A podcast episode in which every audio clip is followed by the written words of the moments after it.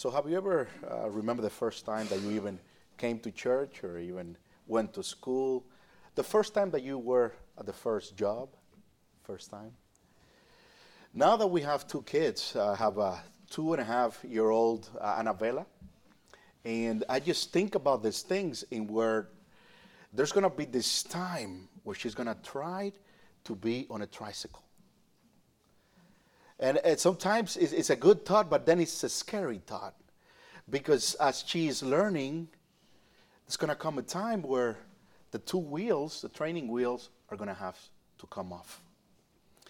You see, in our passage uh, today, uh, Jesus had been with the disciples about 18 months already. And now he's come the time where he has to take off the wheels on them. And he invites them, he commands them to go into this short term mission, kind of like on the job training. So may you turn with me to scripture, Luke 9, 1 through 6. Luke 9, 1 through 6.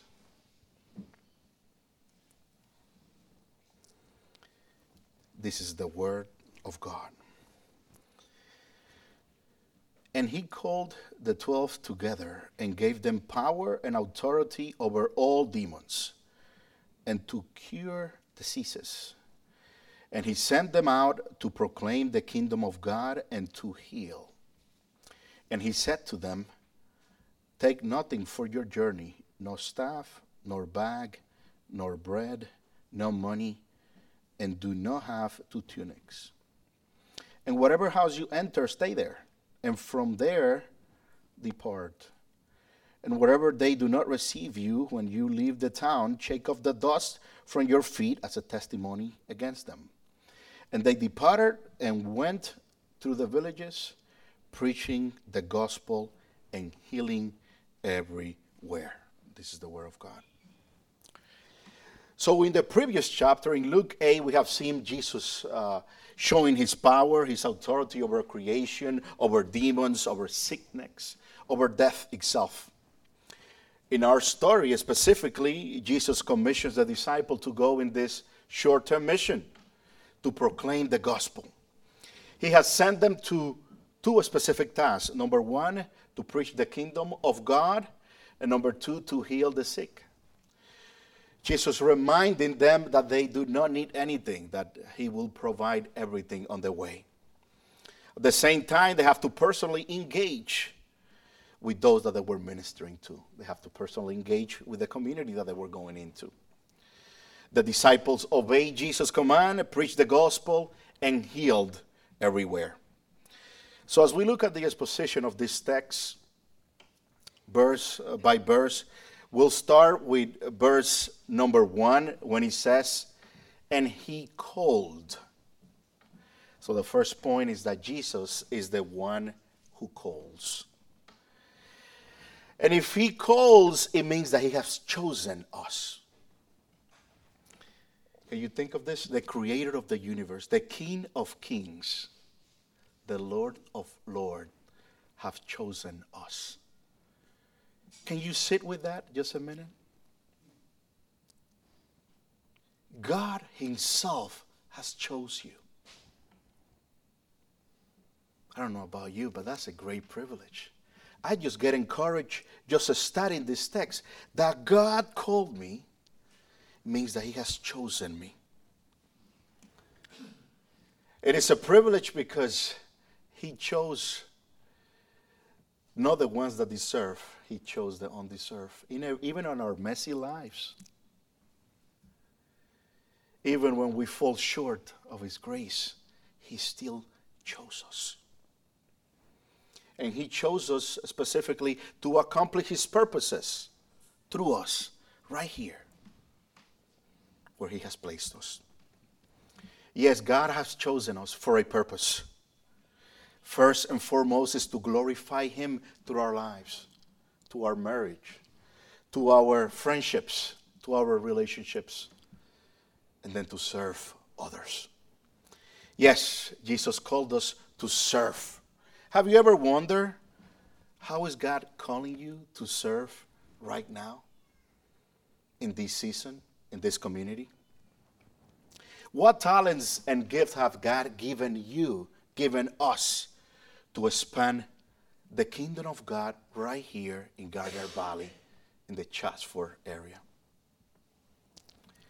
See, oftentimes those things that we're passionate about is those things that He has called us to do. Many people might enjoy working with kids, maybe teaching Sunday school.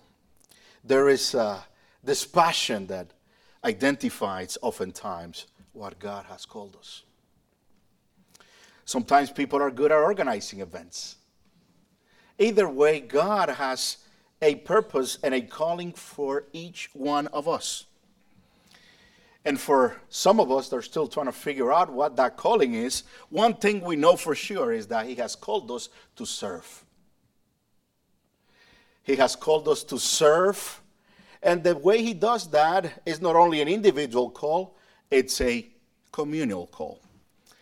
Come with me when He says, He called the 12 together. You see, that calling was not an individual thing, it was a collective calling. Indeed, God calls us to teamwork. And that is the invitation that we have for Him today. How can we collaborate? Even through our vast experiences, different backgrounds, how can we join together to expand His kingdom of God right here in this community, in this area? See, alone we are limited, but stronger, we're definitely better together. You see, each one of us has unique talents and gift that God wants to use so that we might serve Him, that we might serve other. See, some of us are afraid to serve oftentimes because we don't think that we are competent enough. And throughout the Bible, we see all characters. I mean, I'm talking about big names Abraham, struggled with, with lying. Yes. David struggled with lust. Moses say, I cannot even speak. I, I stutter. See, there is something within us, even when God calls us, that says, I am not good enough. I, I don't have what it takes.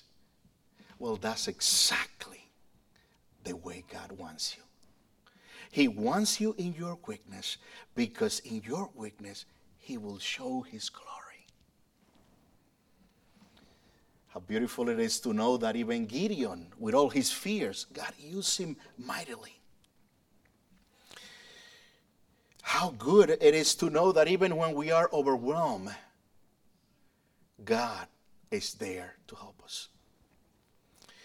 Perhaps some of us are feeling insecure. We don't even know where to start. Some of us might even feel unqualified to do things, to speak to others, to present the gospel.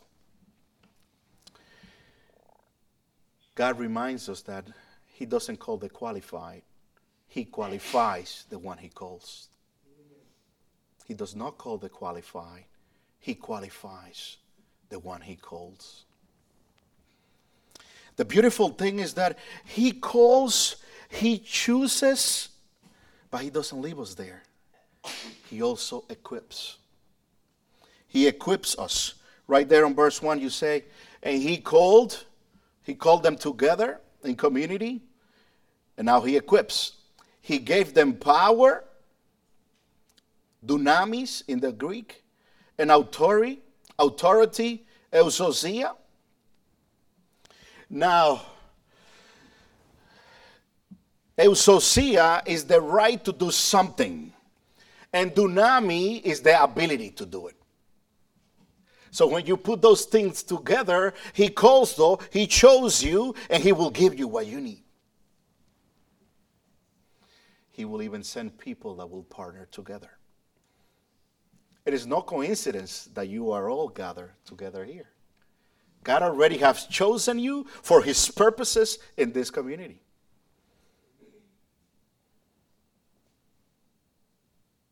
Doesn't matter how young, doesn't matter how old, it doesn't matter how many times, how many, how many years you have been in the faith. God says, I will equip you to work together in this community. Jesus gave the apostles instructions about how they were about to go into their mission. He gave them instructions about their luggage, their lodging, and their reception. Look at verse 3. Take nothing for your journey, no staff, no bag, no bread, no money. Do not take any clothes. Take nothing for your journey. Can you imagine? so the, the disciples have been with Jesus now for a year and a half. This is the first time where they, where they are uh, now in training mode. Now they're going without him.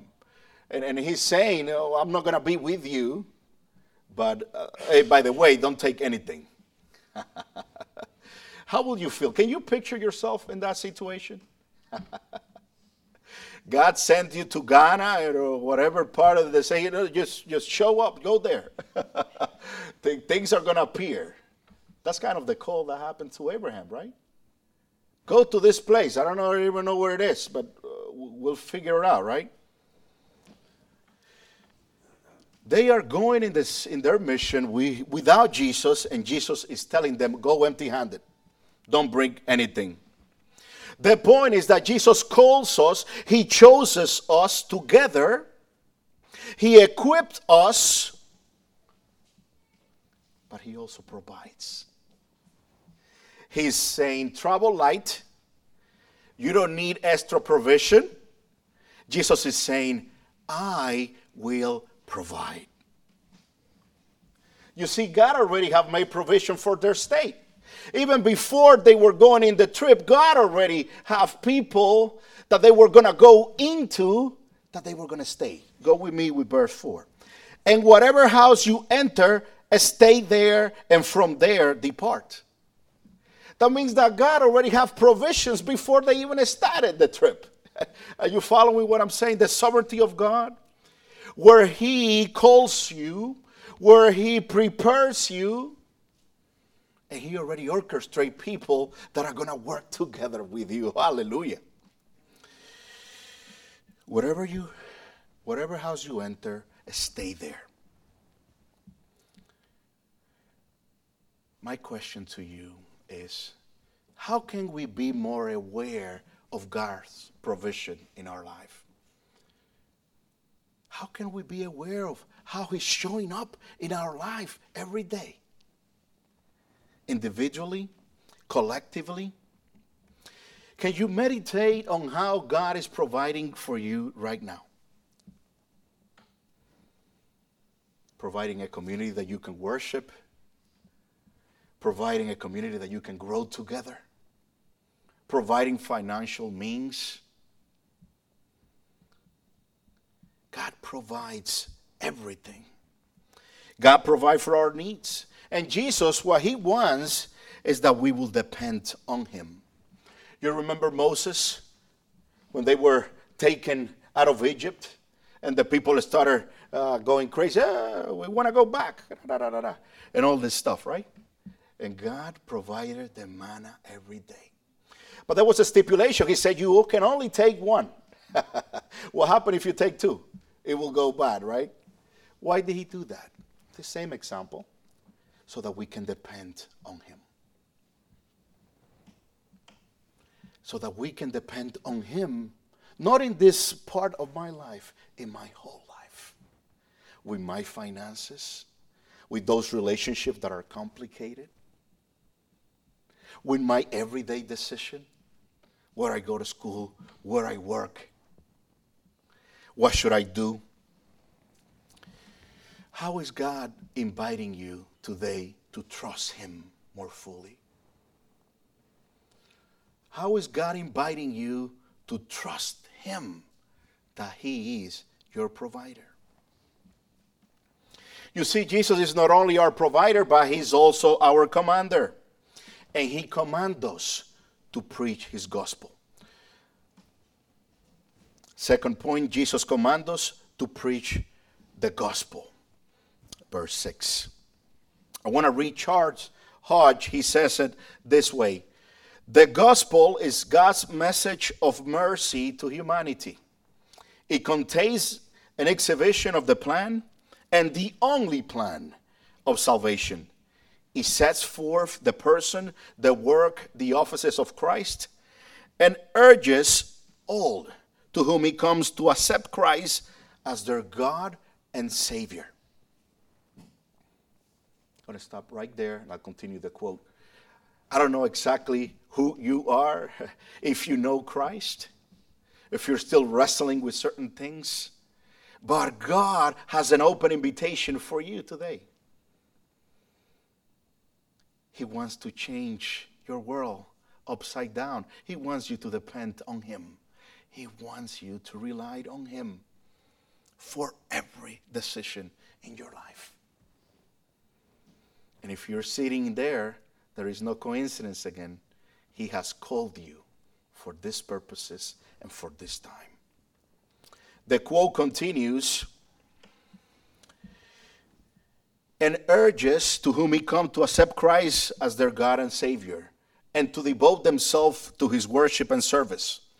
And he assures that those that do so, they should never perish, but shall have eternal life.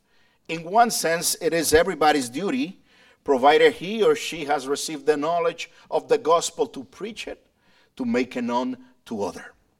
You see, the gospel, it's about God's kingdom coming to us. It's about God coming and restoring our lives. It's about God sending His own Son to die for us, to restore us, to restore the relationship with God.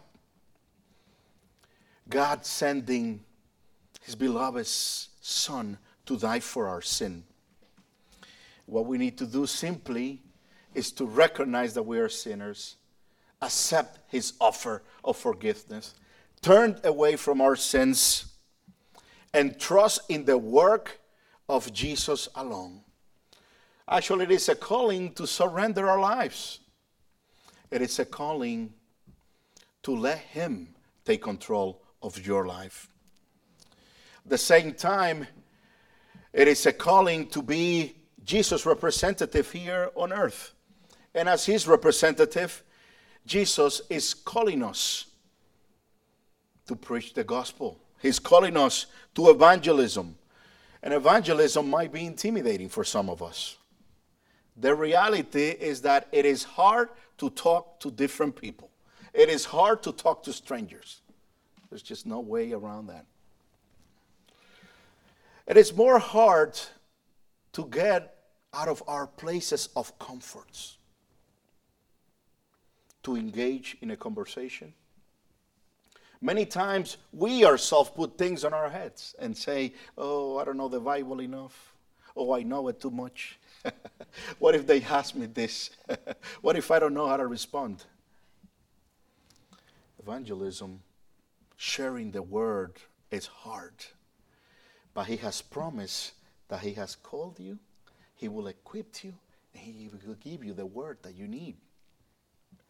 Oftentimes, we don't even need to talk about a lot of uh, a lot of uh, theological terms. We can just speak what God has done in our lives. Oftentimes, evangelism is only even engaging with somebody, bringing cookies to people near you, helping somebody who's elderly in your community do their lawn, or during the winter, do some snow plowing. See, evangelism is actually engaging with people. I'm going to go back to verse 4 when he says, And whatever house you enter, stay there. So even the fact that, uh, that Jesus is saying, stay there, it means when you go to people, don't just, just don't, don't say hi. you have to go an extra step, engage with them. Engagement invites us to join Jesus in what he already has predetermined is an invitation. Evangelism is actually an invitation to join Jesus in what he already has done, what he already plans to do. And God is calling us to do engagement.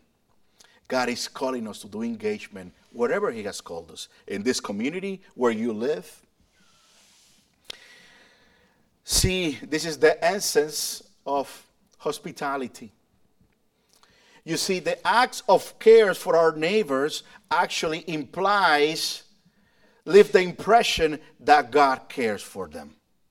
See, when you do something for a neighbor, when you are presenting Jesus to your neighbor, you are showing them that God cares for them. You see, engaging in our community is actually disengaging with ourselves. And this is a message for all of us. We can all grow into talking to Jesus, talking about Jesus to someone. Like I said, it's not a, a, a easy thing, but what we do know is that He goes before us. Now, this kingdom uh, that we saw in verse 2, when he says, uh, send them to proclaim the kingdom of God and to heal, this kingdom has two phases of the kingdom. When Jesus came, the kingdom was started. That is the already. Which means that the healing already starts, the restoration starts, but it's incomplete. When he comes back, he's promising that the kingdom will be consummated, which means it's there already, but not yet. So everything it's incomplete. Even our struggle with sin. But he has promised that when he comes back, there will be sin no more. His kingdom is going to be fully established. And in the meantime, we get to participate in his kingdom now. My point number three is that Jesus heals us so that we can heal others. So, as the kingdom comes, as the kingdom has been inaugurated, the kingdom bring about healing to our own life so that we can bring healing to others. So Jesus, has chosen us from so many people he has called us into His kingdom to bring about healing and restoration into our lives so that we might bring healing and restoration to others. There cannot be a kingdom without His love. And His word and deed go hand in hand. In other words, when we preach the message of the kingdom of God, when we preach the gospel of God, we preach this message, but we also engage with people. You have to provide for both. We preach Jesus crucified, that He is the solution to all our needs, but we also meet the needs practically. See, either way you look at it, if you only preach the gospel and don't meet the needs, the gospel is incomplete. Now, if you don't preach the gospel, uh, I was talking to, the, to a friend here, and he was saying that there was a church that he was a part of that they did a lot of things to help the community. But sometimes they preached Jesus, sometimes they didn't.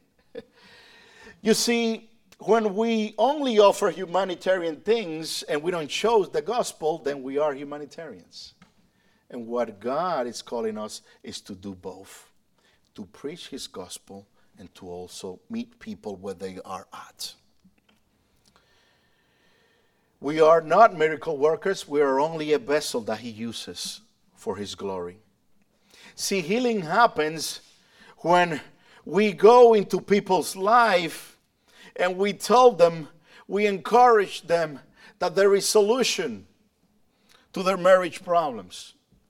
That Jesus can bring healing into their relationships. That Jesus can bring healing into their depression. See, healing happens when we understand each other. Healing happens when we accept each other, even though we're different from each other. Healing happens when we encourage one another. Healing happens when we love one another, when we forgive one another. Concluding, God is calling us to proclaim the good news of the kingdom of God. Let us proclaim the message of the cross and the entry tomb, announcing that through the death and resurrection of Christ, we are made alive. We have access to God. We don't have to suffer anymore. He is with us. We are sinners that need His forgiveness every day. That He offers a plan and a purpose, and He offers eternal life. At the same time, God calls us to be His representative here on earth. And He has promised that He will send us, that He will not leave us or forsake us. He has promised that He will make provisions in advance before we get to the places that He has called us to be at. He has already sent His Holy Spirit that lives within us to help us to share His good news of peace, of restoration. God calls us to this ministry of healing and invites every one of us to share His gospel with our neighbors. Let us pray. Heavenly Father, we thank you for your message today, God. We thank you that even though we do not deserve it, you have chosen us about so many people. We thank you, God, because you have mercy on us where we have been lost. You came to the rescue, God. And even, and even though many times we deviate from your ways, God, you pursue us. You called us to yourself. What a God, awesome God you are, God. You are a God that condescends, that goes into the messiness of our lives and provides hope. And from that hope, you also command us to give that hope to others, to preach your gospel, to proclaim that your kingdom is here now, to proclaim that there is healing in your mighty name, Lord Jesus. We thank you for the opportunity to partner with you in this endeavor. We ask for your forgiveness, God, in the many times where we have been self focused, where we have been lazy, where we have been more complacent in our comfort zones. We pray that you will wake us up, God, that we may share just gospel in the places that you have placed us, in this community where we live. And that we might be reminded that you are the one who is doing the work. That you not only call us, not only have chosen us, that you also will equip us and that you will also provide. We thank you for all of this. And we prayed in your precious name, Lord Jesus, and for your glory. Amen.